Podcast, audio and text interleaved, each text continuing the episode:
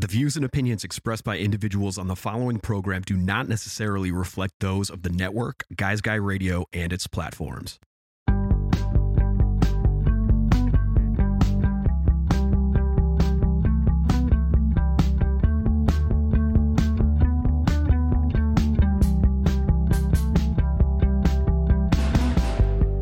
It's Guys Guy Radio. Here's your host, Robert Manny.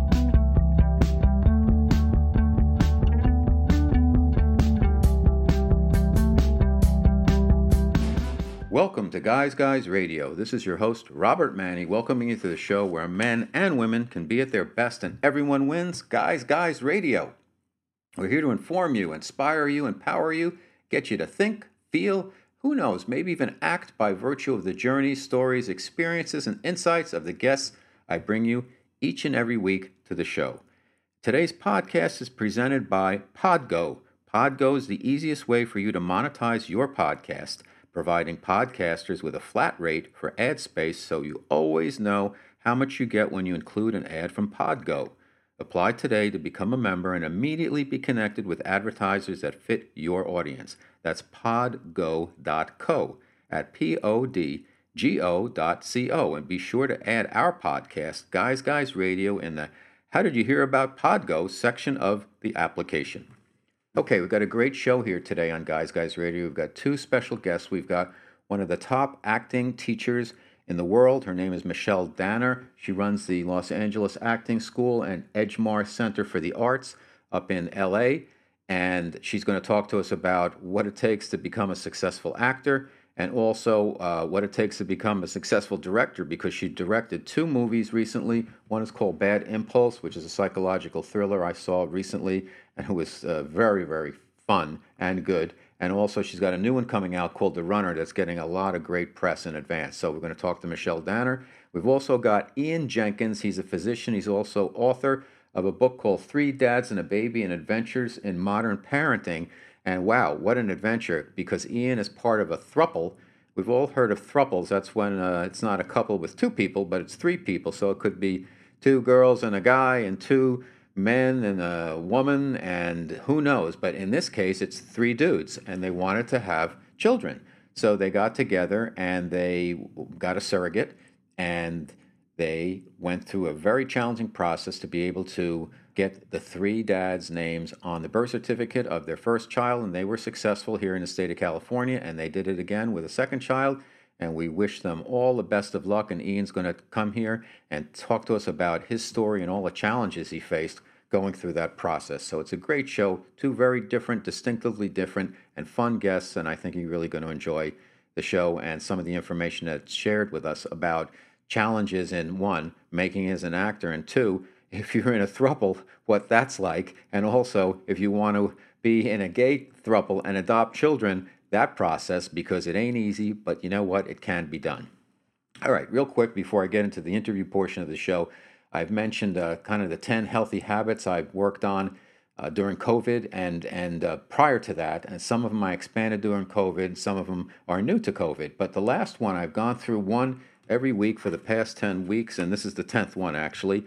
And it's affirmations and what I call commands. So I do meditations, but I also do affirmations where I actually say things, uh, verbalize things that I really want to happen. I believe strongly that we need to focus on what we want, not focus on what we don't want. And that energy uh, sent in the positive, in the right direction can really be helpful. So I say things uh, like, I know who I am in truth. I know what I am in truth. I know how I serve in truth. I have come, I have come, I have come. I say things like, I am peace, I am forgiveness, I am love, I am abundance, I am joy, I am in perfect health, I am healing. There's a lot of things starting with I am, not about uh, what I don't want, but what I want, and believing them and seeing them as already having occurred and putting the emotion that you would feel when these things occur into them as you're putting them out there.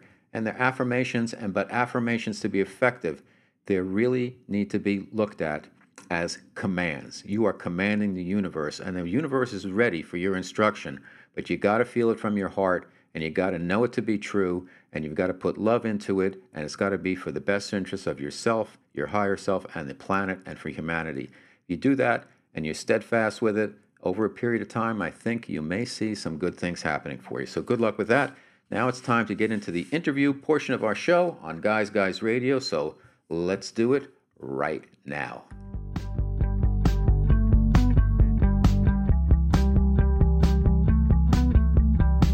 It's Guys Guy Radio. Okay, here we are with the interview portion of our Guys Guys radio show, and I've got a very special guest, Michelle Danner. Let me tell you a little bit about her. She's a she's multi-talented. She's a performer, a teacher, a storyteller, entrepreneur, a legendary acting coach in Southern California in LA at the Edgemar Center for the Arts and the LA Acting Conservatory. She's a director now also. She just directed Bad Impulse and The Runner. I just saw Bad Impulse over the weekend. Fantastic and fun movie. And I saw you in there, Michelle. and also, she's had some really world renowned acting students over the years uh, Christian Slater, Salma Hayek, Gerard Butler, Seth MacFarlane, Penelope Cruz, Chris Rock, Gabrielle Union, and Zooey Deschanel. So, Michelle Danner, welcome to Guys Guys Radio. Hi, how are you? Thank you for having me. Well, my pleasure, and I, I, love your work. I love what you're doing, and you're doing so much. So, I think for the benefit of for those folks who may not know you too well, tell us a little bit about how your career came about, and then how you st- started uh, teaching in LA, and then how you kind of uh, evolved from a teacher to a performer to an actor to a director, so on and so on. Yeah, that's right. There was a, a trajectory. One, you know, led to the other it was like a stepping stone. Well, I was born the daughter of, uh, you know, two artists. My mom um, was a singer and a painter, and my father a producer. As a matter of fact, he was asked by the William Morris Agency in the 60s to open their very first offices um, off the Champs Elysees. So we moved to Paris. So I had a, a wonderful whirlwind of a childhood in, in Paris and Europe, traveling all over Europe and hiding underneath my dad's desk at the William Morris and watching all these, you know, incredible icons come and meet with him and come to dinner. Uh, Sammy Davis and um, oh god, the list is so long. Maurice Chevalier, Edith Piaf, he even Marlene Dietrich. He did tours with her. So a lot of these, you know, wonderful, iconic actors and and performers. And so I was apparently I have been doing imitations of the Ed Sullivan Show and Alfred Hitchcock and Judy Garland when I was very little, entertaining all of the agents. Um, so it's probably a natural progression that I would go into the arts, and I started to write and mount productions in school, and I became the most loved uh, student by all the teachers and the most hated at the same time because I literally adapted one year The Queen's Necklace by Alexandre Dumas in this huge play, this two hour play, and cast everyone in the school and, and mounted it. And it was just this incredible production. But uh, I also revolutionized all the classes. Everything was like upside down, but it was very artistic. So that was um, that was my childhood in France until I moved back to the States. Uh, we moved back to New York when I was a teenager. And there I started to study with Stella Adler and I studied with Uta Hagen and uh, some other wonderful teachers in New York. And, the, you know, loved what was the craft of acting. I loved uh, what made a great performance, great moment. Let me let me stop you right there because yeah. that was one of my questions. What makes a great performance? Well, you know, the answer is definitely uh, it's, it's complex answer, but you know, it's. Uh, I think ultimately, you know, we can go through all the answers, but ultimately, to me, it's something that moves you viscerally. It's something that that penetrates you, something that you know changes the molecules in the room. Emotional connection yeah that you know i mean listen i'm very appreciative since i direct visual effects and chandeliers falling on people but you know if i'm not pierced when that mask comes off then it's not doing it for me.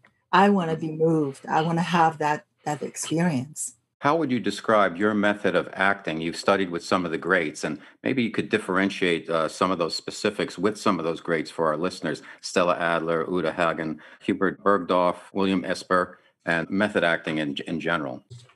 Yes, well, I studied, you know, the the Adler technique, Stella's technique, which was, you know, mostly geared towards enhancing your imagination, using your imagination, and creating with it. And I did some Meisner work for a year uh, with uh, with Bill Esper, and uh, I did, um, you know, I, I took Uta Hagen's class, did scenes in her class and exercises in her class, entrance ex- exercises and phone call exercises, and um, so I, I got, you know, and Herbert Berghof, who was wonderful, and a teacher called Steven, uh, Steven Strimpell that since then has passed away. I mean, I took a lot of classes, William Hickey.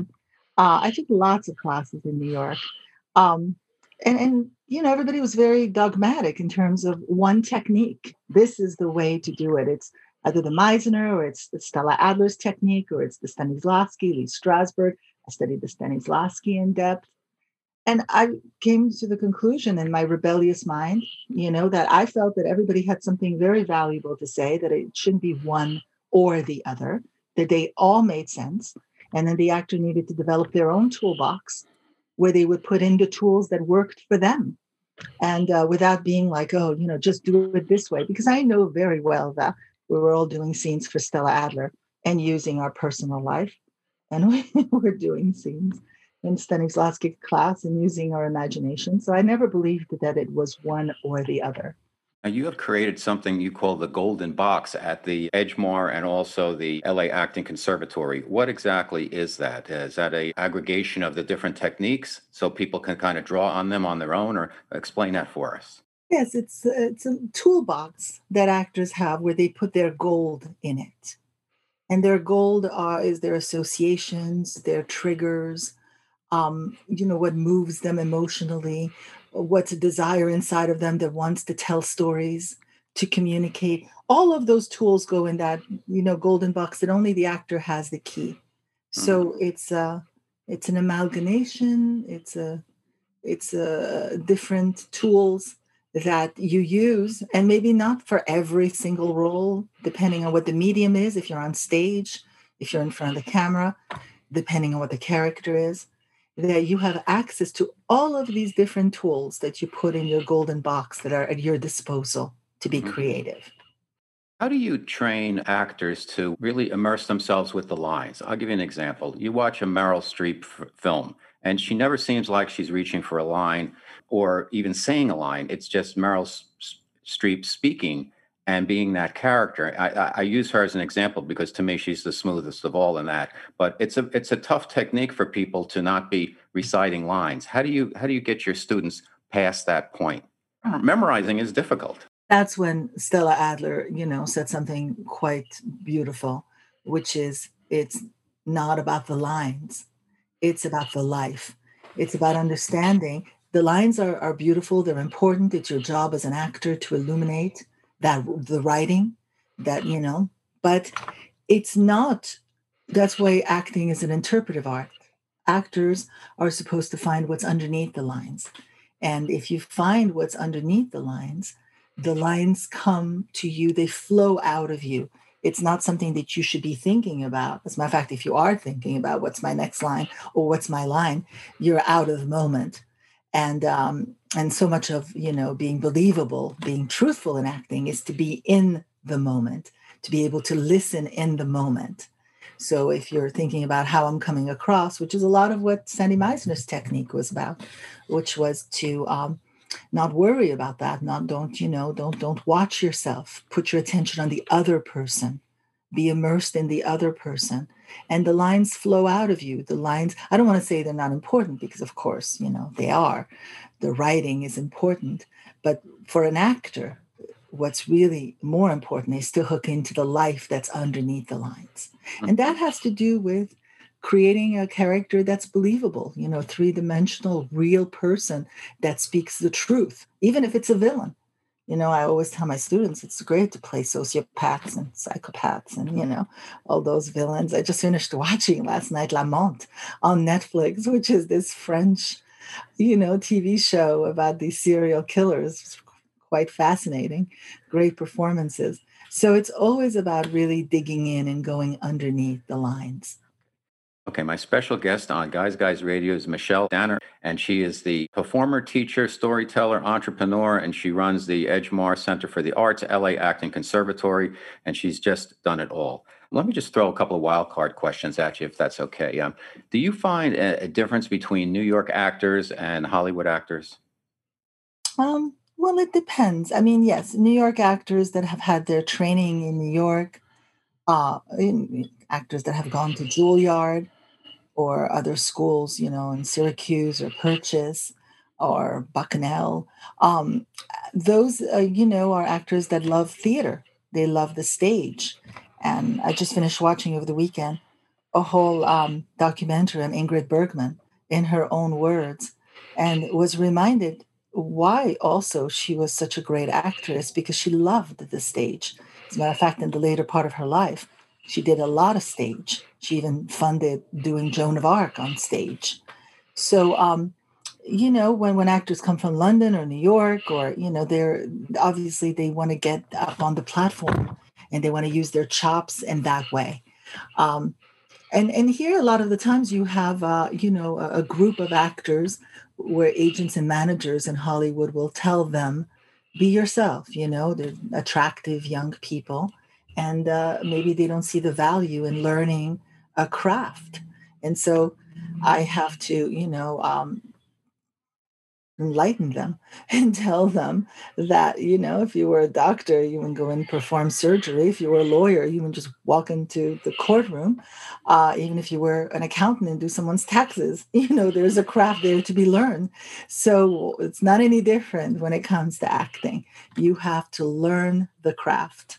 Um, so you know, maybe there's a bit in in LA of a sense of uh, you know not being in reality about what it really takes. How important, in your est- uh, estimation, is charisma when it comes to being a successful actor? Yeah, so charisma, I think, has to do with something else. You know, I mean, it's like people say, you know, they they have it, they have the it factor. Um, you know, yes. I mean, the camera has to love you. If you're not uh, photogenic for some reason, uh, you know, if you, and also it has to do with your relationship with the camera. I'm just immersed with my Ingrid Bergman uh, documentary. I mean, she loved the camera. Actors have to find a relationship vis-a-vis of the camera and love being in front of it. She did because her father photographed her and did what they called moving images back at the time. So she was very comfortable in front of the camera. She found freedom in front of the camera. And so it's that freedom that creates that je ne sais quoi, that it, that, you know, charisma.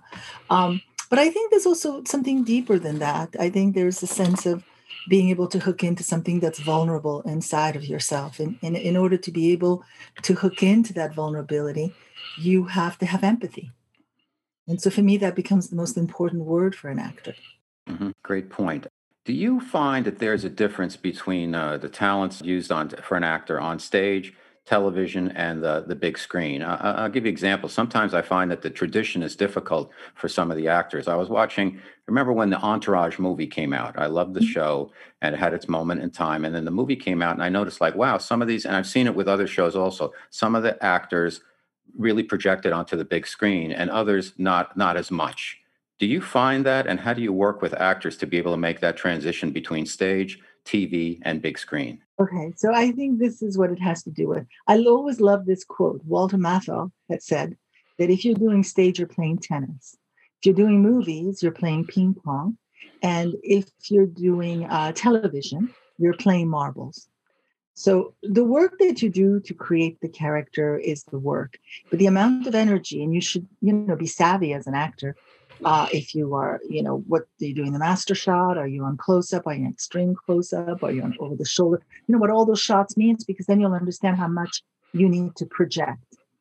But I'll tell you that, you know, when it comes to TV shows and then they become movies, television, you know, has a tendency to make you small you play it down.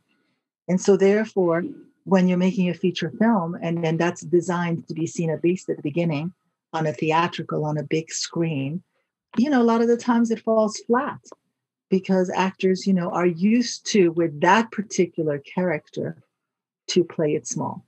So it doesn't, you know, go to to the next level. How does a director then, knowing that if that's the case, how does a director work with then a TV actor to pull a bigger performance out of them for the big screen? You know, if you know that they give them permission to risk it, to take more risks, to be freer. I mean, I think it all leads you to finding freedom in front of the camera. And when the stakes are high, sometimes, you know, it's the opposite of freedom. You shut down or you play it safe. You don't risk it. How did you make the move from uh, teacher to director? Um, you know, just the desire of storytelling. There were a lot of stories that I wanted to to this day. I have a whole folder of so many stories that I'd like to tell. And when you direct that, what I, you know, realized fairly quickly is that if you're an actor, then you're on stage, you have the control. You know, uh, opening night, it's the director that goes, Here, take it. The play is yours. So then the actor, it's an actor's medium to do theater. That's why theater's you know, such a wonderful thing to do.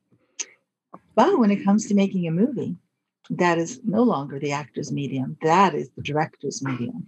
The director gets the sign, the painting, really. And I wanted to make sure that the vision that I had for the story would, you know, come to life. And the only way to make that happen is that if I directed it. So I learned. I'm on my fifth feature film, and um, it's getting a lot of recognition in the festival circuit. I'm really excited about it, like more so than any other movie I've done, uh, and it's winning awards. So um, really, really, uh, you know, there's just some movies that sometimes people really, really respond to. So I'm excited about this one. It'll come out probably in the fall. Let's talk about the uh, the last two movies. I saw, as I mentioned, Bad Impulse is a psychological thriller. I saw it over the weekend. A lot of fun and uh, creepy in a, in a in a good way, and great performances and direction. And Michelle, you showed up in there and played a, uh, a, a, kind of a, somebody who works at the company that's selling this uh, product, this security home security product. Tell us how you came about that story, and I believe you used the same, worked with the same writer uh, screenwriter for the new one, The Runner. Yeah, so the writer, good friend of mine, wonderful writer, Jason Chase Terrell, uh, did uh, some readings of the screenplay at uh, a theater in Santa Monica, which I'm the artistic director, the Edgemar Center for the Arts.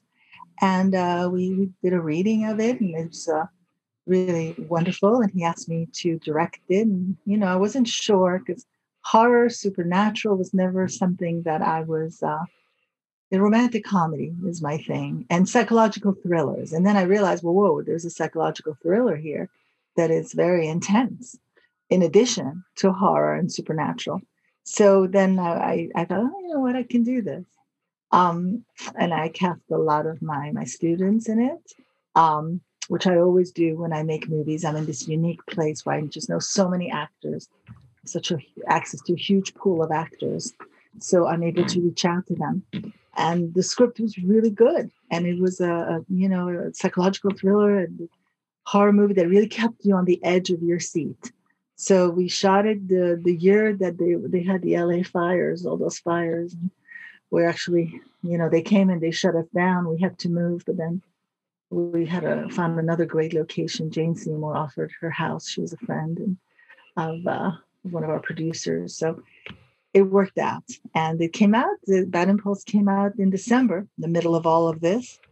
And people it's gotten some really really good feedback. So that was the movie. So then a couple of years ago because it takes a couple of years to make a movie you know it's not fast especially if you put your heart and soul into it.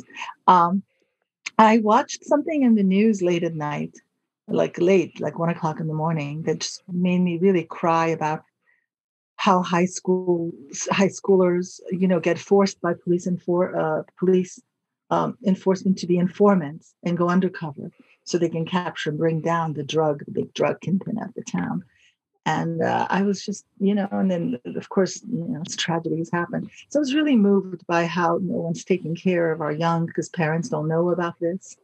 And i wrote a treatment that i gave to jason and i said could you please write the screenplay? And he did and uh, and we worked on it and then i was able to i had a student of mine in class who was doing some really good work and i thought hmm he would be really right for the lead actor this kid that's right behind me And, uh, and then we reached out to some other great actors like Cameron Douglas and Eric Balfour and Elizabeth Röhm. And we, uh, you know, the rest is history. We shot it right before the lockdown.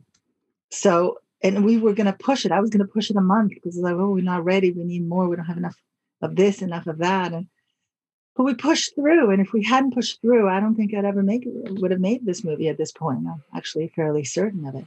Your storytelling philosophy, usually, you know, my class, I've written a novel and a screenplay and a TV and the, the pilot and the treatment and all of that. And I learned that uh, what does the main character want? Why can't he or she get it? And then an escalating series of uh, challenges and then a climax. And then every scene needs to have some type of turn on it. Uh, how strict do you stay with those kind of spoken spoken word rules on uh, storytelling? Well, you know, I mean, I think there's a formula because the formula works. You know, I have studied a lot of, uh, you know, screenplay and taken their workshops, you know, and Field and um, uh, McPhee, you know, um, was name? You know, a lot of, I've studied a lot of the structure of it. McKee, Robert McKee. McKee exactly. But the structure also is meant to be broken. Uh, you know what I mean by broken? The rules need to be broken, can be broken, should be broken to make it interesting. If everybody's doing it the same way, the same cookie cutter, you know, uh, I think that um, that's where Christopher Nolan is interesting. I remember when I sat in Robert McKee's class, no flashbacks, you know, no voices. Right. Exactly right. you know, really. Tell uh, Scorsese that, right? Yeah, but that's not interesting. So you have to break the rules. You have to be willing to break the rules to make it interesting. What do you want your legacy to be, Michelle? Oh, I don't know. You know, I know I do know actually. um, that I, you know, that actors should feel like I've helped them. Um, you know, I try to every day. Teaching is very much part, a strong, very strong part of my life, and not because I have to, because I really want to. I have a need to pass down and a responsibility all this, you know, information, this knowledge that I've acquired throughout the years. And, um, you know, I mean, we'll see. I'm not done yet in terms of making movies. I think I have some more that are going to come out. Uh, you know, that people should, if they happen to come across one of the movies that I've made, that they should be entertained, that they should be moved. Fantastic. Michelle Danner, our special guest on Guys Guys Radio today. Where can uh, people look out for, uh, first of all, where can they find Bad Impulse? And also, where when can they look out for The Runner? Bad Impulse is um, everywhere, I think, as Gravitas is our distributor, but uh, Amazon is the first thing that comes to mind. but uh, it's like in every every platform. And uh, in terms of uh, the runner, uh, we're doing the festival circuit. We have quite more festivals. You know, we had London International Film Festival now coming up, and we're the uh, World Fest in Houston live. They're doing it in person at the end of April. So we're really excited about that. And uh, then we'll be in New York the month after that. I, I would say in the fall, you can look forward to seeing, uh, you know, it'll be released. Fantastic. Well, Michelle, thank you so much for being here. Michelle Danner on Guys Guys Radio. Really appreciate your being here today.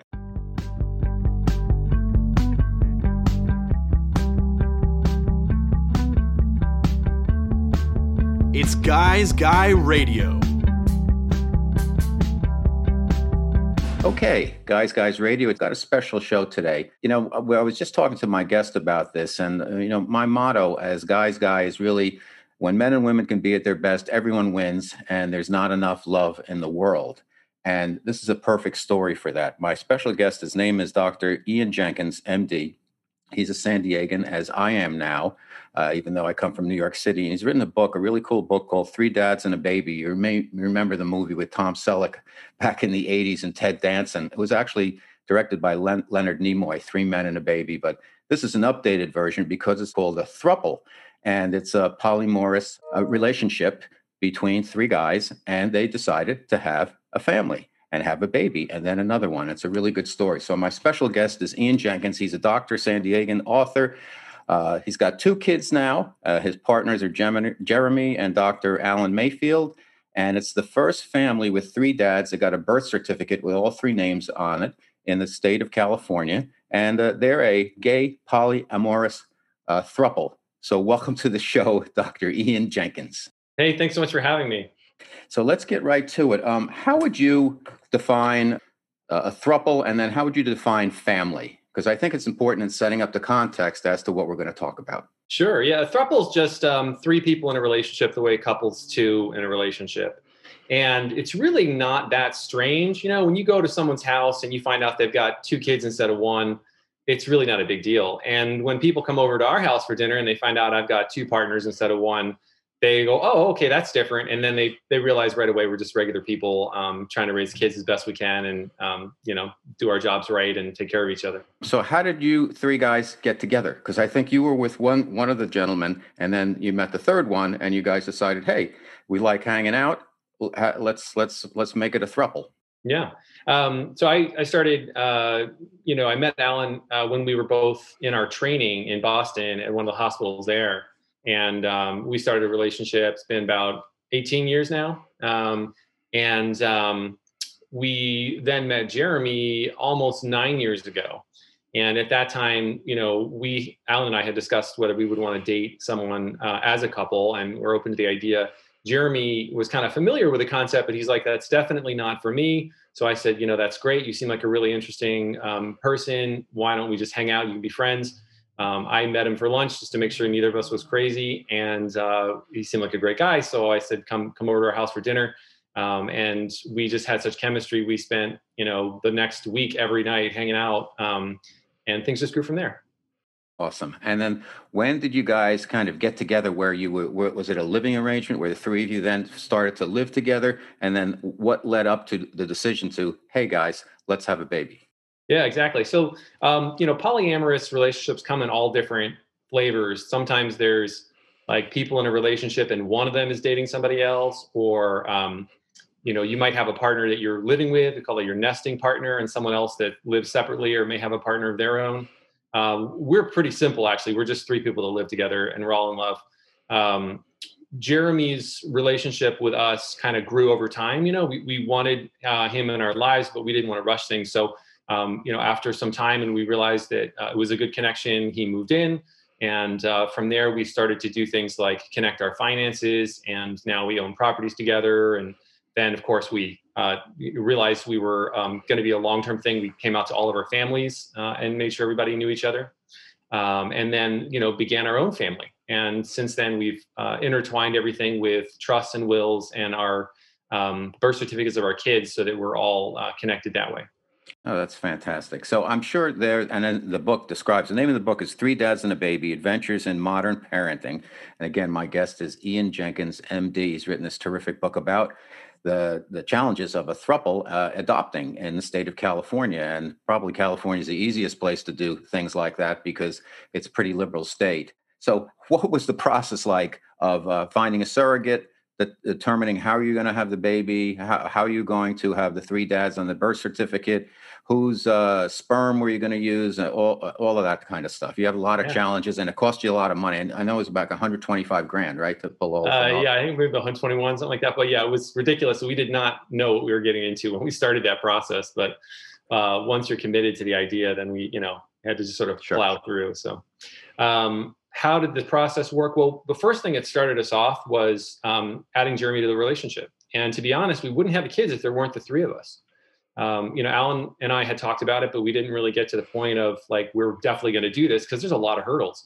And Jeremy kind of pushed us towards like, no, we need to be parents. Like, we all are interested in this. And if we don't do this, we'll regret it later. And kids are going to be wonderful. So um, we were definitely kind of moving in that direction. And then one of his um, friends from work had a sister who had some embryos left over from her family creation that she couldn't uh, use. She already had several kids and she couldn't, you know, you can't have five.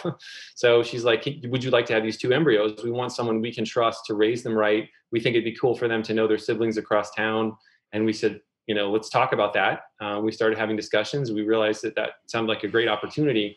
And that started us down the road um, towards being dads. Unfortunately, those two embryos didn't work out. And so we ended up having to create embryos um, and that's a really interesting process because for most people, you want to have kids, you just stop using birth control. That's the usual decision. But we had to find a biologic mom and you know talk about egg creation and have contracts between us and her. And then we had to find a surrogate and again contracts between us and her. for people that do this, they all have to have psychiatric clearances. It's required sure. from the IVF clinic. So there's like all these additional hurdles and steps, health checks. Um, and um, we ended up creating embryos using a mixture. So we, we all tried to fertilize a third of the eggs that we got from the first retrieval. And um, we only really had success with our first cycle. We did get two high quality embryos from that, and, and they are now our kids, Piper and Parker. That's that's fantastic. What were some for our listeners out there and our viewers? What were some of the challenges uh, uh, that if people want to consider the same type of path uh, that they might run into, and how do you kind of get over those? Like the legal system. Yeah. Obviously, you were a first in having the three names on the birth certificate. Um, you just got into kind of the uh, biological process, but there must have been more. What were some of the surprises and roadblocks along the way that you weren't expecting?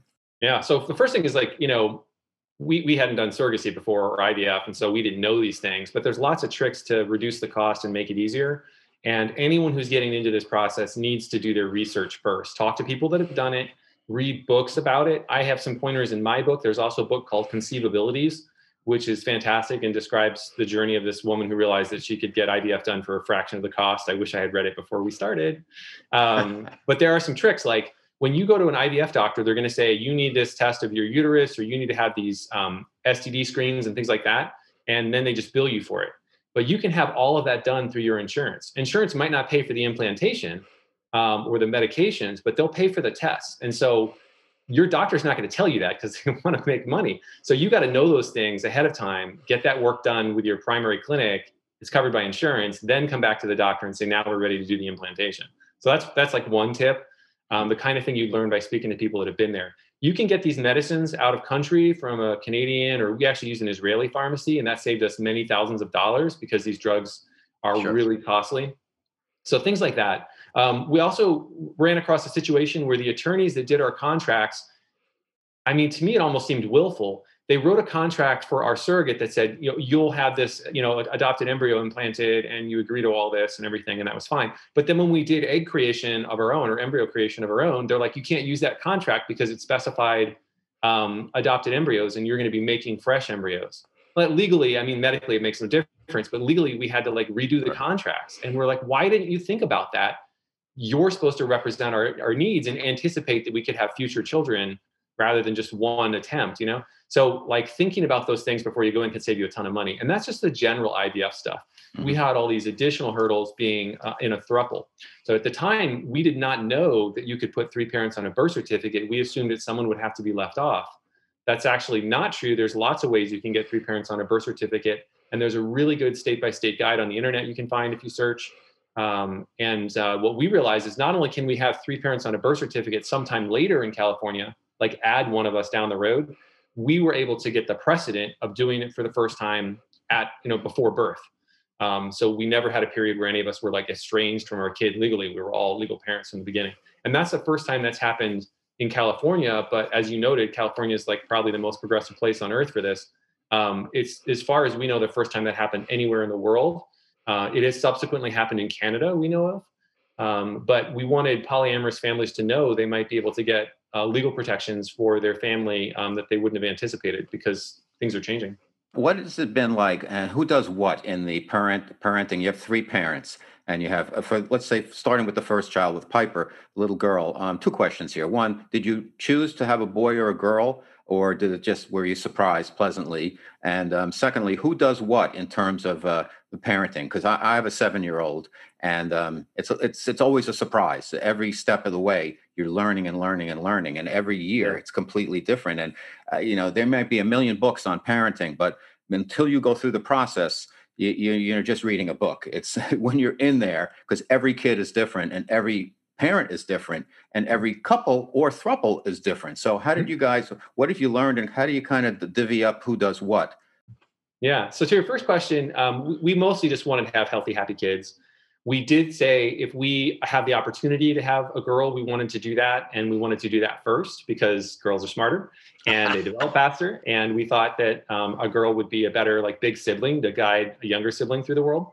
And we did end up getting one uh, excellent female embryo, and we decided to implant her first. And that's why we have a girl who's, um, you know, approaching four, and our son is approaching two.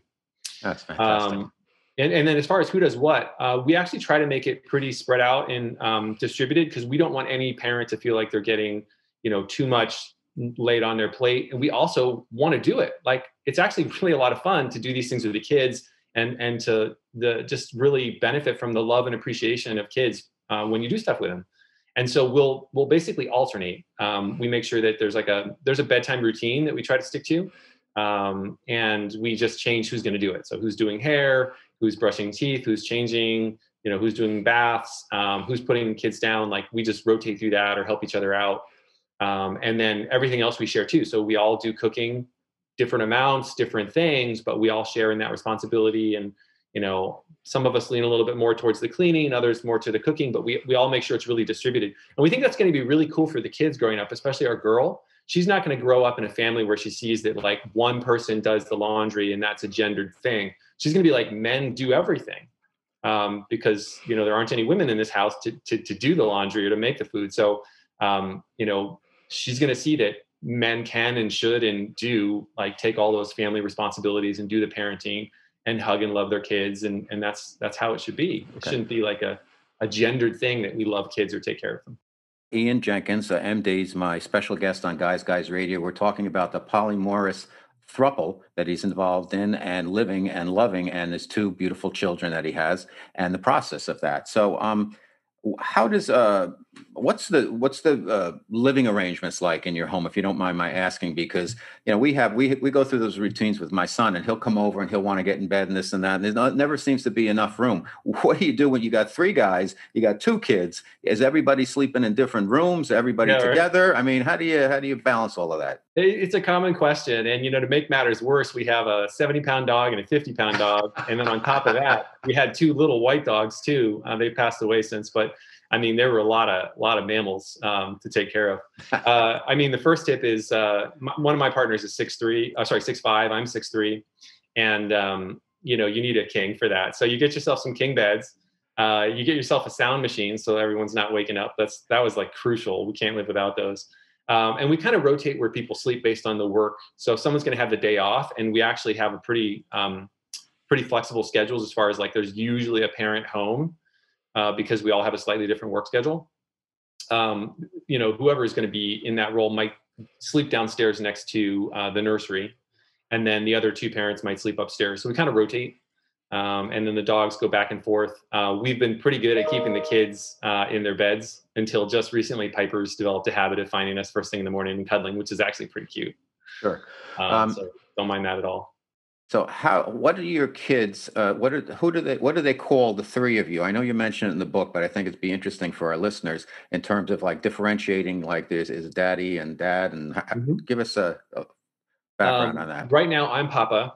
Okay. Uh, Jeremy is daddy and Alan is dada. and uh, we expect that to change. Um, we actually, you know, uh, because we talk to each other with our names, our kids picked up on that. And Piper, I don't even know if she was three when she was like, "Oh, Jeremy, could you get me this thing?" And we were like, "Wait, what? Like, you're three. Why are you calling us Jeremy or Ian or something like that?" So she's just, a, I guess, an early bloomer, and I think she's probably going to change it. She might start calling us um, Daddy Ian, Daddy Alan, something like that, or she might just go to names because, um, you know, at some point she's not going to want to call us Daddy any longer. But yeah, we we really had to sort out who's going to have what name, and we considered because Dad, Dada, and Daddy are similar we considered trying to get a name from like another culture or make one up. Um, some families have done that, and I thought um, considered using Baba, which is a very common term for um, like a male parent in other cultures. But um, we ended up just going with you know the ones that I told you about. Well, it must be fun because now you have uh, for the kids. There must be a lot of uh, aunts and uncles and more grandparents, etc. Mm-hmm. Right? Yeah, I only really met one of my grandparents, and she was already like in the early stages of dementia. My other grandparents passed away before I could get to know them. Um, my uh, little girl has met seven grandparents, which is pretty awesome. And there's just, you know, like there's another parent and there's more love. I mean, it's there's like a village built in to taking care of her. And so she has more people in her life to teach her things and have experiences with and visit her and cherish her. Um, and it, it really is, to me, eye opening. I don't think we were meant to wall ourselves off in suburban homes or city apartments behind fences and locked doors and raise kids just two people and their kids.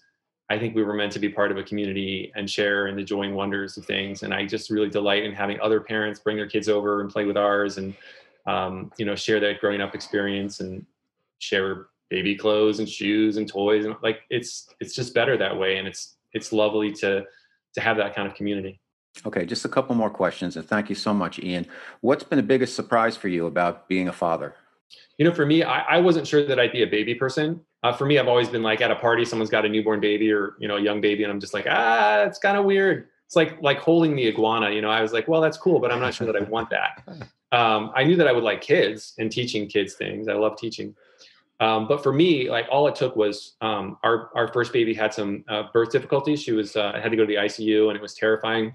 I just connected with her instantly, and I would have fought ten bears for that baby, and I loved her to bits. And I've never had anything mean as much to me as like cooing and baby talk with um, my kids, and I just I wasn't expecting that. I thought I would love the children, but you know, get through the baby period. I love the babies.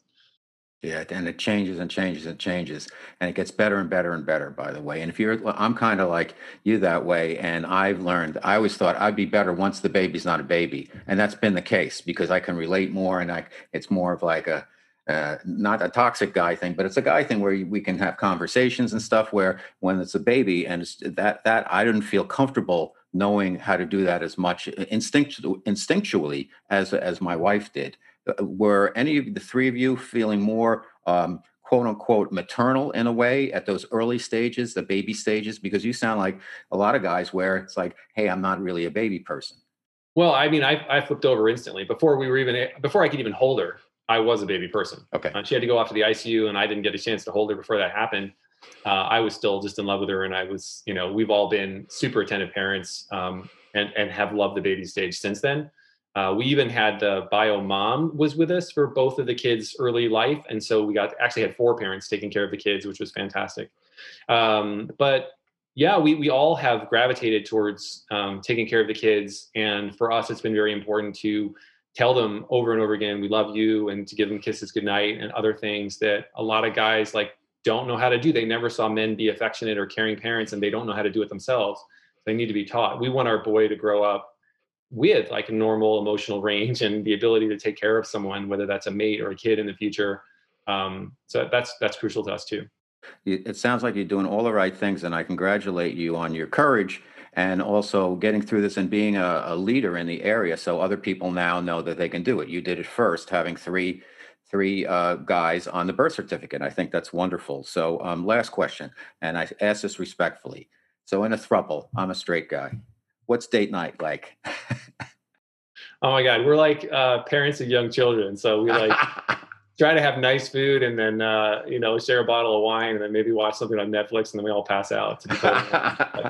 Um, you know, just let's say in general, um, poly families like the main thing for poly is that you you want to be um, focused on your partner's well-being and and their happiness. And if you can delight in the happiness of someone else and you can imagine being happy for your partner that they went out on a date night and had a great time you know with your other partner or with their partner like again these family structures can take any form if you can um, be delighting in them and live vicariously and say like i'm glad you had that experience then you might be ready to um, to be a poly person yourself if that makes you feel jealous and uncomfortable then you know you're not ready for that work and you're not certainly not ready to ask for any privileges yourself from a mate that you might have but for me, like I, am just really happy to see um, my guys happy. And if there's something they want to do, whether that's a show that I'm not interested in, or an activity or a trip or something like that, fantastic. Like there was a time they went up to a cabin in Big Bear, um, and I stayed home with the kids, and I had a great time just being uh, the, the, you know the primary dad, and they had a great time getting away. Um, and so, yeah, I, I, just take care of each other, follow the golden rule, communicate, um, and it's all about each other's happiness and everything. So I love it. Okay, Guys Guys Radio, our special guest, Ian Jenkins, MD. The name of the book, Three Dads and a Baby Adventures in Modern Parenting. Uh, where can people find out more about you, Ian, or get your book? Any social uh, well, media you want to share? Instagram. That's uh, Three Dads and a Baby with underscores in there. Um, we, I also have a blog on Psychology Today, uh, which touches on medicine issues as well as um, polyamory and family issues. Um, but the book is your best bet, and you can get that at bookstore.org. You can get it at Barnes and Noble. Um, probably should be at local bookstores by now and uh, Amazon. Great. Okay. Well, thanks so much for being on Guys Guys Radio, Ian Jenkins. Thanks. It's a delight. Keep up the good work. I love thank this. You. Uh, I love this vibe.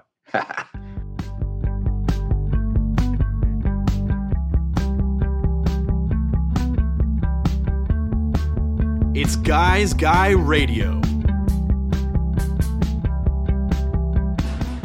Okay, I really enjoyed our conversations today here on Guys Guys Radio with our two wonderful guests. We had Michelle Danner, actor, teacher, and director extraordinaire in Hollywood, California, and also Ian Jenkins, the author of the book Three Dads and a Baby Adventures in Modern Parenting. He's also a physician. So, what did we learn today? I think from Michelle, we learned that you know, acting is a craft and it is an art. And if you want to get good at it and be able to make a living at it, you better get the right training.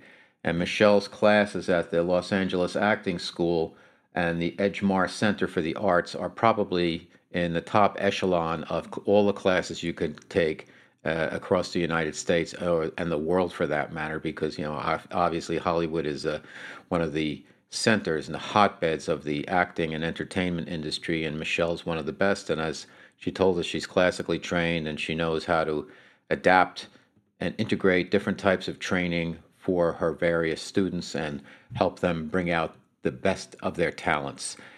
From Ian, what did we learn? Well, I think we learned from Ian's experience in a thruple relationship is that things aren't easy, but when there's a will, there's a way.